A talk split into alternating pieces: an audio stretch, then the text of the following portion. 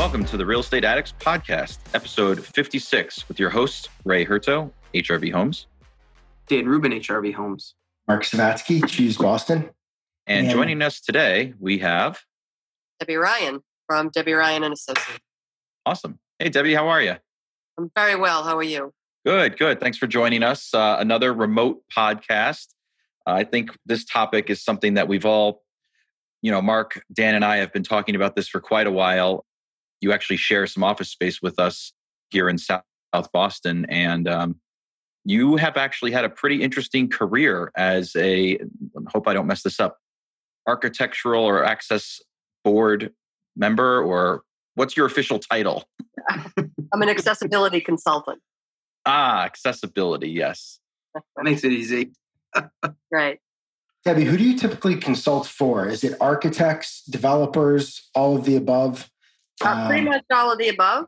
A lot of architects, developers, a lot of attorneys, and builders.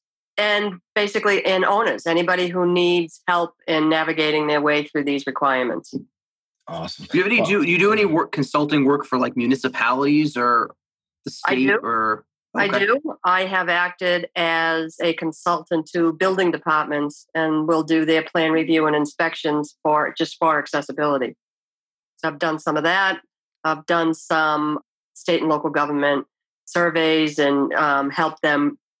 My client actually is usually the architect, not the state or local government, but for a governmental project. Similar to fire protection, which we talked about a few weeks ago, this is just one area of the code that you really have to be well versed in because it can trip you up in a meaningful way. You can think you have this fantastic duplex unit and come to find out that that is a, uh, a violation. And uh, the codes are, are not very ambiguous, though there are some perhaps loopholes or, or ways to interpret them. And so, with that, Debbie, maybe you just share with us what are some of the uh, biggest or typical red flags that you see when you're cracking open a set of drawings for a, a residential project? for residential, basically how I approach a project, assuming it's new construction, there are a couple of things you need to look at and you need to decide how many units are in the building, when will it be constructed or when was it constructed if it was existing, and are the units for rent, hire, lease, or sale. So once you establish those answers, then the review it can get a bit complicated because there are different accessibility standards that will apply. To break that down, Deb, can we start with number of units and the notion of new or existing? Because I know that those are very important distinctions. So, three units or more triggers this, and Yeah. four X number of units for FHA. I'll uh, I'll stop Yeah. leading the witness here. I mean, we could do a whole podcast just on housing, Yes. and, and we have done some. I've done some seminars at Build Boston, or now ABX, it's called, just an hour and a half to three hours on just on accessibility and housing because it is complicated. So, if you are in Massachusetts, the cutoff starts at three or more units. Doesn't matter where the money comes from, which is people don't understand. So, three or more units, new construction. When I say new construction, I've been saying that for quite some time. And in Massachusetts, that new construction basically means something that was built after 1996. That's when it first kicked in. That's so. If you're renovating something that was constructed in 1998, it's no different than a uh, brand new build. Technically, yes, because Wow. it should have complied then. Wow. So if if you ha- if you take a a triple decker that was built in 1998 and it did not meet the requirements back then, the building has an existing violation, and the violation goes with the building, not Mhm. with the owner. At what number like of units does fair housing? So there's there's MAB and fair housing. Maybe Right. we want to just So start with MA, that distinction. MAAB is the State Architectural Access Board. Mhm. Um, the State Access Board is a specialized code incorporated by reference into the Mass State Building Code. So it's a building code enforced at the local level by local building inspectors. But just because you got your permit doesn't necessarily mean you're in compliance. So just that's just an aside. So that's the state. Then there's the Federal Fair Housing Act, which applies to any housing constructed in the entire country of four or more units. So the state of Massachusetts starts at three, federal fair housing starts at four. The Federal Fair Housing Act is not enforced at the local level. It's pretty much a complaint driven process. And generally, HUD enforces the Fair Housing Act. And if you are a large developer and you build, you know, millions of units throughout the country and you have been found to not comply with these standards and HUD takes a look at you, there's, I mean, it could cost you millions of dollars. That's when you get called. Yeah. Sometimes. um, but yeah, so different enforcement mechanisms. And generally, HUD is not going to go after a four unit developer. Um, they, generally after, they generally go after the big fish, so to speak. But all the accessibility stuff, it's all in the details. It's great to have an architect who knows what they're doing, but and even a code consultant that will review for you for you know building fire whatever the accessibility stuff is really detail oriented i mean we're talking inches and quarter it, is the state code more stringent than the federal code sometimes not always so uh, to just to back up i was the director of the state architectural access board but i was there for 26 years I basically started my career. It was then called the Architectural Barriers Board back in 75. I became the director in 87, and then I left in 2002. And in between 87 and 2002, I went to architectural school nights, and then I went to law school nights because I couldn't figure out why architects and lawyers weren't understanding all this. So hmm. I went to school to kind of be able to talk on the same playing field as them. But the last major rewrite of the state regulations was in 96 when I was there. That was supposed to line up with the 1991 ADA standards. Since then, the 2010 standards, the ADA 2010 standards have come out, which are effective in March of 2012. But the state access board has not updated their regs yet. So, in some instances, the state is more stringent. For example, housing, right? So housing starts at three or more units. Under the state, under the federal, it's four. So in that case, the state is more stringent. But when you look at the technical requirements, there are a number of differences, and you need to figure out which one is more stringent. And it can be extremely difficult. So if one code says it has to be 36 inches period and another one says 36 inches minimum, sometimes people think bigger is better when that's not always the case. And so if it's one is 36 and the other is 36 minimum, 36 is the more stringent. So you need to kind of know how to compare the two. And they are not written in the same way. They're like apples and oranges trying to figure out does a toilet in this instance have to be 17 to you know 16 to 18 inches off the side wall or does it have to be 18 inches you really need to have if you're dealing with housing you need fair housing the design guidelines for fair housing and the state regs if you're dealing with places of public accommodation you need the ada standards and the state regs so at minimum there are three different requirements depending on what you're doing I can see why you had to go to law school to understand all of this let's say you're building, you know, a, a new residential building. Are there any requirements in terms of does every unit need to be accessible or does it just have to be a percentage or a certain number of units?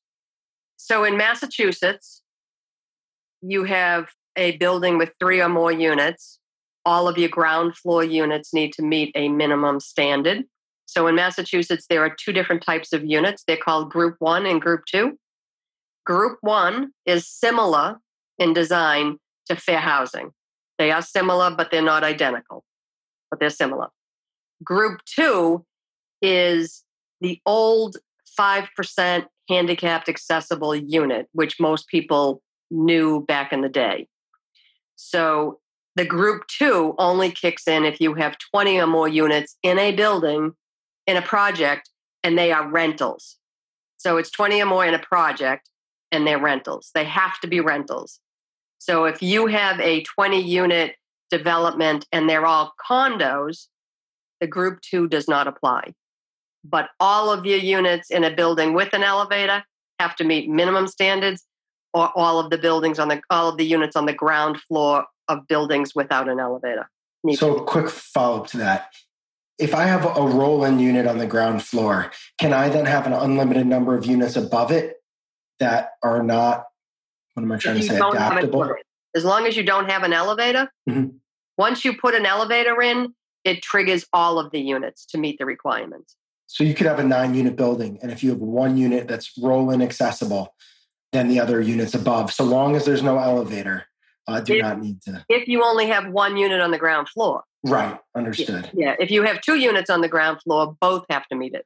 So And then, what if your floor. unit on the ground floor is a duplex, a townhouse? Can we talk about? I've heard different rumors about this code. It's something that we use a lot. If you look at the way the regulation is written, it defines a townhouse as a dwelling unit with living space more than one story. That's what the state 521 CMR AAB defines as a townhouse in the regulation. It goes on further to say that townhouses are exempt from the requirements of Group 1. So technically, that would mean your unit does not have to comply. There has, however, been an opinion issued by the AAB that they don't like their definition of townhouse, so they decided to change it to what the building code definition is, which means you you know there's can't be a unit above or below, and you have to have firewalls on either side. Mhm. That is not what the regulation says, and they did not hold a public hearing to change the regulation. So I am not clear as to what their authority was to do that. That's good to know. That's really helpful. But that is what their quote official policy is, and I don't know if anybody has challenged them on that. In order to change a regulation, you have to go to a public hearing and you have to put your regulation forward, solicit public comment. And if you look at the regulations, the regulations were not written to ever intend on including duplex units in a building. Because if you read the regs, the only thing, if in fact the townhouse definition that the AAB is now saying is their definition, if that holds, that means you have to put a full size elevator in that duplex, nothing else. Is that right? So a limited use elevator, what we often refer to as a lula Yep. or a lift, that is a variance. That has to be a variance because there is no provision in the regulation for that exception. And it's interesting because there is an exception for a group two unit, which is a fully accessible unit. So, a group two unit, one in which a person with a disability would most likely rent or buy or whatever, it has the five foot turning radius, it has the bigger bathroom, the bigger kitchen. That unit is intended to be fully accessible. That has an exception in there for a vertical lift in the future. So you have a fully accessible unit that has an exception for that, but you have a less accessible unit that the AAB is now saying needs a full passenger elevator, which does not make sense because that's not how the regulation was written. We just define group two, which is that fully you turn the, you turn the uh, lock and you open the door and everything is there, fully done. Group No, one, Yeah. no, everything is not there. The space is there. So space is there. yeah, Is that so a- you don't see grab bars in the in the bathroom. Okay. uh, but you have to have blocking in the wall. You have to have blocking in every single unit, regardless. Let's just talk about a building with an elevator where all Sure. units have to comply. Yeah. All units have to have blocking at the tubs and the toilets, period. In a group two unit, there's a bigger space between the toilet and the sink or the toilet and the tub. You need five feet where the toilet is. So it's a much bigger bathroom.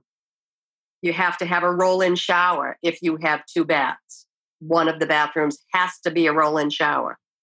That's group two. That's group two, yeah. And group one is adaptable, right? It's more the Group one is is adaptable. more It's similar to FHA in that the things that are required in a FHA slash group one bathroom are you have to have under FHA you have to have one accessible entrance. Under AAB, all entrances are technically supposed to be accessible. You are required to have 32 inch clear opening doors. throughout the entire unit. You are required to have usable bathrooms and kitchens. A usable bathroom means you have to have a 30 inch by 48 inch clear floor space, clear of the door swing at initial construction. That's where there's a difference between the AAB and FHA. AAB allows the adaptation of the door later, FHA does not. That's group one, adaptable. Group Right. Two, and at which points again? Forgive me, you said it at, at the start of the show. Do you need to rec- do you need to provide group two units? It's after Group An two elevator. is when you have 20 or more units in a project and they are rentals. and they are rentals. And what percent needs to be group two? Five. Five percent. Group two is also if you add a the second you add an elevator, everything has to comply, right? Everything needs to be group group one if you have an elevator, Cor- correct. We got not group two. so- then if you if you have an elevator in your building, all of your units are covered by, under group one, I all see. of them. In addition, if there are 20 or more and they're rentals, in addition, you have to have 5% group two. Now, in a building like these, that where it, it falls under that jurisdiction, it's a big enough project. Are you also brought in and, and hired to kind of do like a, an affidavit, almost like how a, an architect will do an affidavit, or does that AAB jurisdiction or rules fall under the architect as well, and they can sign off saying it looks like it was built to comply? Yeah, they can sign off, but uh, I mean, like I said in the very beginning, I mean, it is the architect's responsibility. There is no license to do what I do. It's based on experience and expertise and whatever, but there is no license. So I have a number of clients that are developers. I actually just came from a, de- a development this morning where I do all their plan review for them and then I do inspections for them. Mm. So I go out during construction prior to sheetrock going up to make sure they have all the blocking in the right place, that their electrical outlets are in the right location, because that's an additional requirement under Group One, that your electrical outlets, controls, and switches and all that have to fall within a certain zone. So I make sure they're all in the right place, the toilets are in the right location, and all that. And then I do probably four or five walks throughout the project and up to the final. And some people I will give a letter saying, you know, it's my opinion, it meets 521. And some building departments are very comfortable with that. it sounds like there, there, I mean, there's so many nuances to the code. You know, as we all know, these municipalities, these building departments are, are always stressed really thin. Like, how often are people getting called out from local municipalities on a violation that someone sees or a local building inspector? It, you know, it depends on the municipality and it depends on what the advocacy community is like in that area.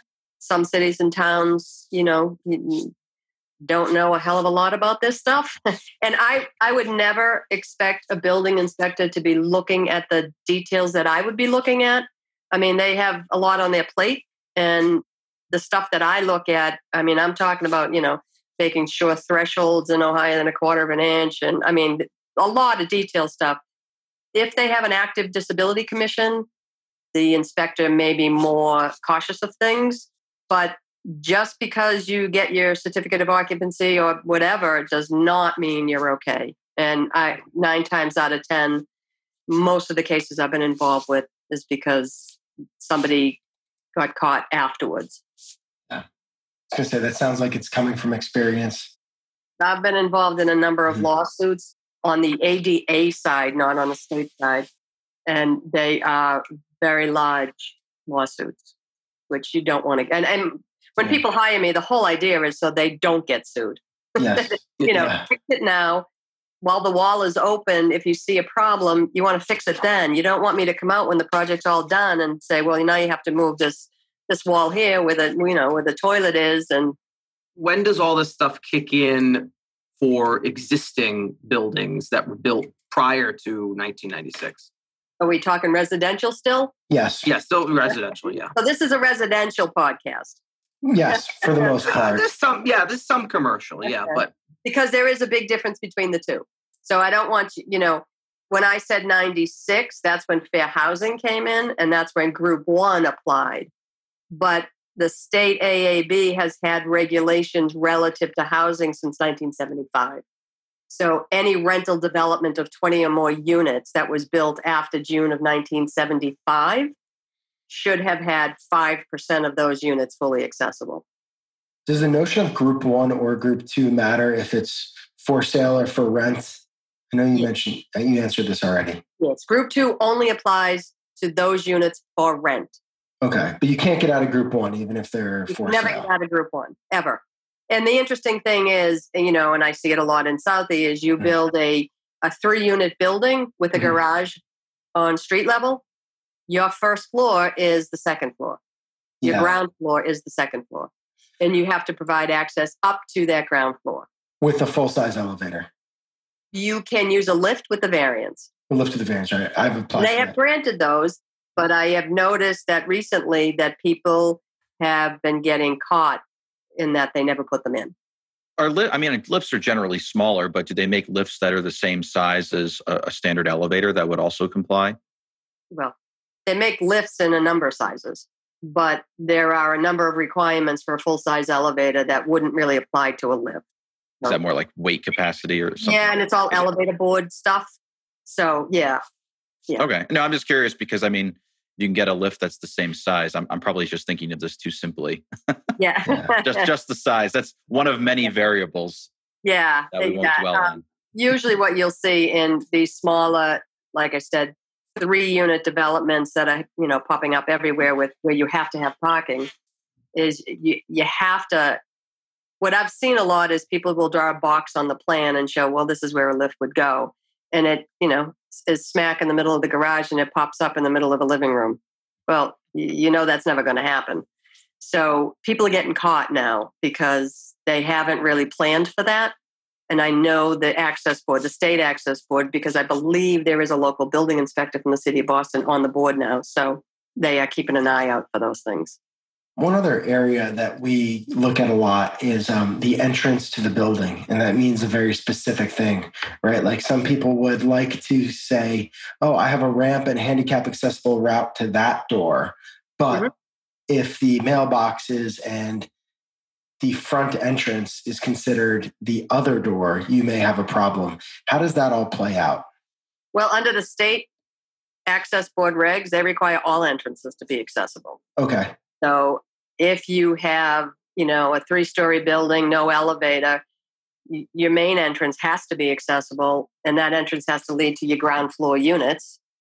Mm-hmm. And you have, and the mailboxes have to be accessible, you know, mm-hmm. from those ground floor units. We had a challenge recently where there was a flood elevation. You want a roll in unit, but you can't put your door threshold at grade because of flood. So the two codes were sort of in contrast to one another. Mm-hmm mutually exclusive almost. Have, have you seen that? I've heard those arguments made, but I have never seen them fully played out, even if you went to the state access board. Sometimes they, you know, people will say, well, you know, the flood zone uh, is requiring us to, you know, put a step, or the historical commission is requiring mm. us to do X, or, and you know, another agency. When it comes to accessibility, you don't want to be the test case but they will take that on. The state access mm-hmm. board will will take it on because they you know they're part of the state building code. And where I've seen them grant a variance is when the electrical code, for example, the state says you have to have electrical outlets 18 inches from an interior corner. No, they can't be closer than 18 inches from an interior corner. But the electrical code is going to say you need electrical outlets every so many feet so they will give a variance because you can't violate the electrical code. But it's you're not being denied access in that case. If you are creating a threshold where you are being denied access, I think you, you I mean you would have to go to the state to get a variance and I think it would be hard pressed to get one. So going back to, to my question about the existing multi-unit building. So for instance, if you're if you buy a six unit an existing six unit building and you're going to gut it and conduit. Yep. Do you have to comply with with group 1? No. As long as that building was built prior to 91 under federal fair housing and prior to 96 under the state. If it was built after those dates, it should have complied when it was right. built. So I mean, just to give you an example, if somebody files a complaint in three years after you guys build it, and they go back and look at the building permits and find out that it was built in 1998, and you should have had group one units on the first floor then, and you didn't, they still have authority to make you change it. But if it was built in 1980 and you you are gutting a six unit building and you know renovating it into condos, there is nothing you have to do. So I've applied for a few variances over the years to the MAB, and uh, I've always found them to be a pretty reasonable group. The process wasn't expensive. It didn't take long. It was almost refreshing relative to a lot of other variances that we've Sure. we've sought. Can you speak to a little bit of the process for applying for a variance, and also why they require you to burn copies of CDs for Well, your? I can't speak to the burning copies of CDs actually. Um, That's a thing. when, when I was there, so like I said, I ran the agency up to 2002, and we automated everything, so it made the variance process pretty simple. And it's a fifty dollar filing fee, so it's the, the expenses and in the time to prepare the application, right? So Yeah. what happens is um, you, the uh, the applicant, needs to prove to the board that compliance with the regulation is either technologically infeasible or the cost of compliance is excessive without any substantial benefit to a person with a disability. So you have to make one of those two arguments. That's statutorily, you have to make one of those two arguments. A lot of times people will only make the argument about cost and it will fail. It also depends on what you're requesting a variance for. Mhm. If you're requesting a variance on a, on a ramp that is supposed to be 48 inches wide between handrails and you only have 46 inches and you're confined on both sides by you know brick walls, you know it's pre- it's a pretty simple request. If you're requesting a variance not to make your front entrance accessible and you have one step, depending on the circumstances, it might be a little more complicated. So depending on what you request the variance for, depends on how it all plays out. So you submit the application, you send a copy to the local building official, the Independent Living Center, and the local Disability Commission. And the reason for that is sometimes people aren't always truthful on their application, so to speak. And if the disability community or the independent living or the building inspector has some additional information that would help the board make their decision, then they like to hear from them. And I, think, in all honesty, probably 80% of the time, no one responds. Every now and then, depending on the city or town, the board might get some information. The CD, I have the same problem with. Uh, nobody can make CDs anymore. No one burns them. Now that there's a new director there now, Will Joyce. When I left, Tom, I had hired Tom Hopkins, and Tom Hopkins uh, became the director, and then he passed away, and now it's uh, Will Joyce. And because everything is being done virtually and online, maybe that will go away, where you can submit it through email. It mm-hmm. doesn't make sense if you, you know, if you can, why you would have to send a CD if you can actually just do it by electronic filing. Anyway, so the board meets every other Monday. So they hold the application for two weeks. So you have to look at their schedule to figure out timing. If you miss their two week deadline, you could be waiting four weeks. It's nothing in development days. Right. Every one development day is like a month of real Yeah. days. Yeah. So you could get it heard in two, as quick as two weeks, or, or you know, it could take a little longer. So and fifty dollars is free.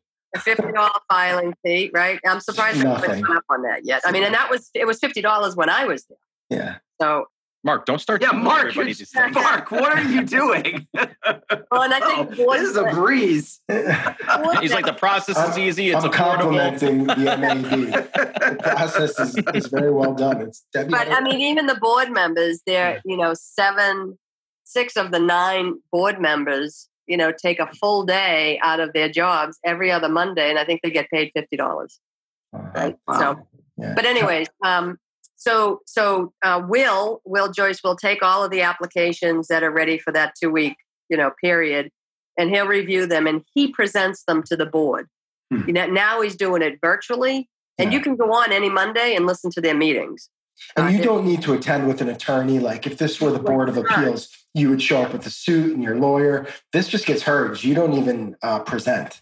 Yeah. So what what happens in the first go around is the board tries to, you know, make a decision without anybody there based on the information. So it's real critical that you put your package together in a very clear and you know precise manner so they understand exactly what it is you're requesting Mhm. because will presents it they'll ask them they don't have copies of it in front of them you know will is reading it basically Mhm. um, and he may put up a plan or something so and then they decide whether to grant it with conditions deny it or schedule a hearing and their new thing is they're saying to packet it which i guess means will makes a copy sends it to them for the next meeting that doesn't make sense to me but if they deny it you always have the chance to request a hearing Oh. so sometimes if you request too many variances, they may say, we're going to deny it or we're going to call you in for a hearing because it is a bigger matter and we hmm. want to talk to you about it.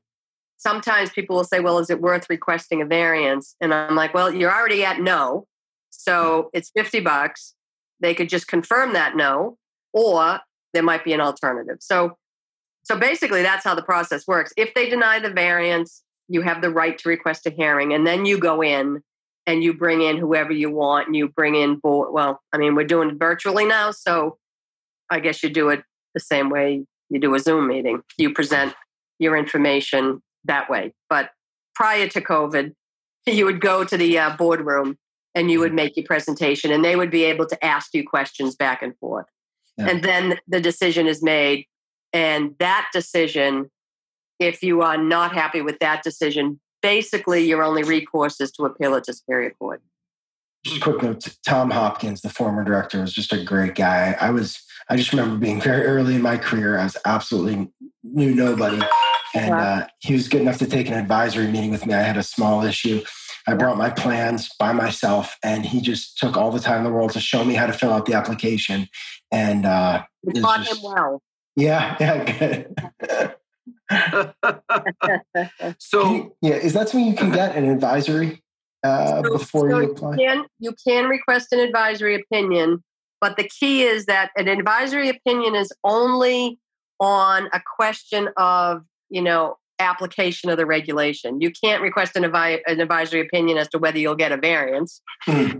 but you know you can request an opinion as to whether something complies. If you, Thank if, if there's a question on a code, you can request an opinion. And if it's a simple opinion that the board has acted on many times, then Will should be able to answer that for you. If it's a new issue and he's not comfortable, he'll bring it to the board for their the whole board to vote on. You served or you you still serve on the United States Access Board I do. I do. and you were appointed by President, President Obama, Obama. correct? I was. That's pretty cool. So how, can you tell us about that and Yeah, how'd how that you happen? got appointed? How did that happen? Not and- that happened, huh? Yeah. all of a sudden what- Obama's kind of office calls the- you. well, actually, that's and how like what, happened. It was very strange. I mean, I've been in this field for 40 something years now, and that's all I've really done. So I knew a lot of people in the accessibility world, and I, I knew a few people who told me back in 2011, they said, Why don't you apply to be? After I left the state, I left the state in 2002 and set up my own business because I felt like I was becoming too much of a bureaucrat, and it was time. It was time to let somebody else steer that ship. I had been there too long it, for me, and I thought it was a good time. Uh, I, I brought the agency to a point where it pretty much could run by itself, and I thought it was time for, for me to move on and let somebody else take over.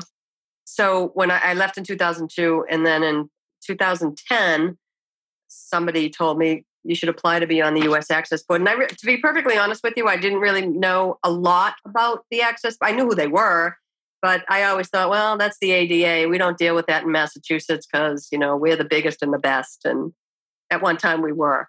So I went on to the White House website, believe it or not, and I submitted my resume. Then I forgot about it. Never thought anything else about it. And um, I was sitting, it was in the winter, and I was sitting in my living room, and on my TV, a telephone number came up. It was rather odd. It, it wasn't unknown, it wasn't unavailable. It just was a very odd, I forget what it said, but it was odd enough it made me answer the phone. So I answered the phone and they said, Is Deborah Ryan there? And I said, Speaking. They said, I'm so and so calling on behalf of President Obama at the White House. Now, my first reaction was, How much money are you looking for? for you know, campaign contributions or something. He said, The president would like to know if you're interested in serving on the U.S. Access Board. And I, I it got it caught me totally off guard. And I and I said, um, Yeah. He said, Well, do you have any questions? I was like, Yeah. so with that, I had to go through the confirmation process, which was, you know, all done over the telephone. You know, they they called and I had to have meetings with attorneys and they had to do background checks and all of that kind of mm-hmm. stuff. And I think it took about about four months, and I was sworn in in July of 2011. What do you guys do? we write the ADA standards. So um, we're the agency that writes the standards. So there's the ADA and there's mm-hmm. the ABA. The ADA being the Americans with Disabilities Act, mm-hmm. the ABA being the Architectural Barriers Act. So the Architectural Barriers Act applies to federally owned and operated facilities. We enforce that. So if somebody files a complaint on a post office, for example, we are the enforcement agency of that. And the design standards are pretty much the same as the ADA. There are a few little differences, but the ADA is the same. The ADA, we write the design standards, and they are enforced by the Department of Justice or the enforcing agency that has the standards like Department of Transportation. They do transportation issues, but Department of Justice is basically the enforcing agency. We do training. And so we meet every other month in DC. And once a year, we hold an out of town meeting somewhere in the country just to kind of let people know who we are and get people, let them, you know, people get to know us. So I was appointed in 2011, and you're appointed for a four year term or to fill the expired term of somebody. So I, the term I took, I was filling a term that that person was a holdover. So I only had, I think, a year and a half of my first term. And then I got reappointed for another four year term. And you can only serve two terms.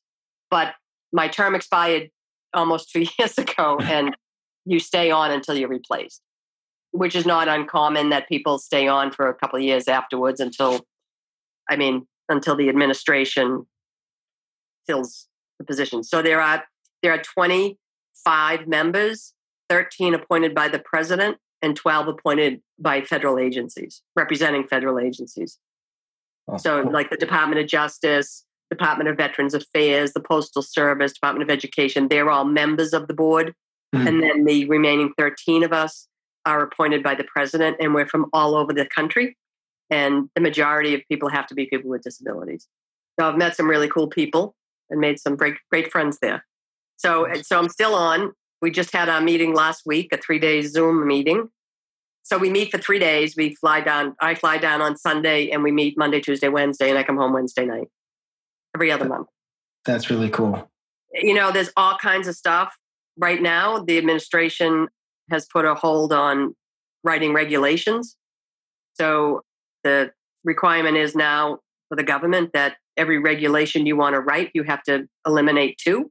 So there's not much we can eliminate. So we have a whole set of standards on public rights of way ready to go, but we can't publish those. We have passenger vessel requirements, playgrounds, we have outdoor recreation. If you want to know anything about accessibility, our website has a wealth of information. There are animations to help people understand how things work and how a person with a disability navigates through a space. So it's really cool. What is that website? It's uh, www.access-board.gov. And if folks wanted to get a hold, hold of you, Debbie, uh, or needed consulting services for MAAB related matters, uh, what's the best way for them to do that?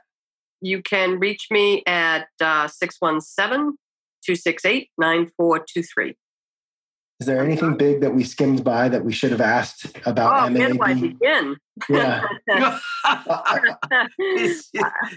this was mostly a housing. I felt like more of a housing podcast. Yeah, we try not to do retail or. yeah, I mean, there's a whole bunch of stuff on places of public accommodation and the mm. confusion mm. between ADA and the state that you know maybe another time we can do.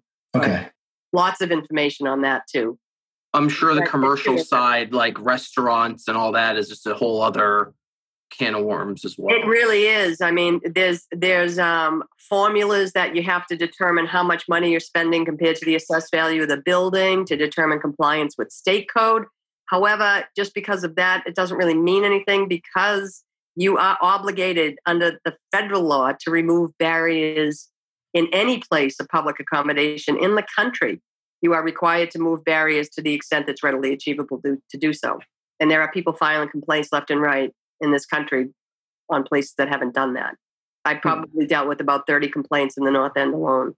Mm, I'll bet. I was gonna Yeah, say was- like the little the little tiny like pasta place in the north end and, a, Okay. and you know an 150 year old brick Right. building that's attached on both sides. Like how do you even There's How do you always something you can do. Like if, if you're trying to comply with the ADA readily achievable barrier removal standard, it might be as simple as a doorbell and a buzzer and somebody comes out and helps you.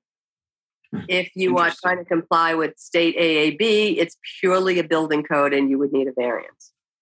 So two different things and there's a lot to it and, and people have a tendency to miss the um, readily achievable stuff, Interesting. which is where the lawsuits are. We've definitely learned a, a, a lot chatting with you today, and we appreciate you taking the time. Well, yeah I'm overwhelmed.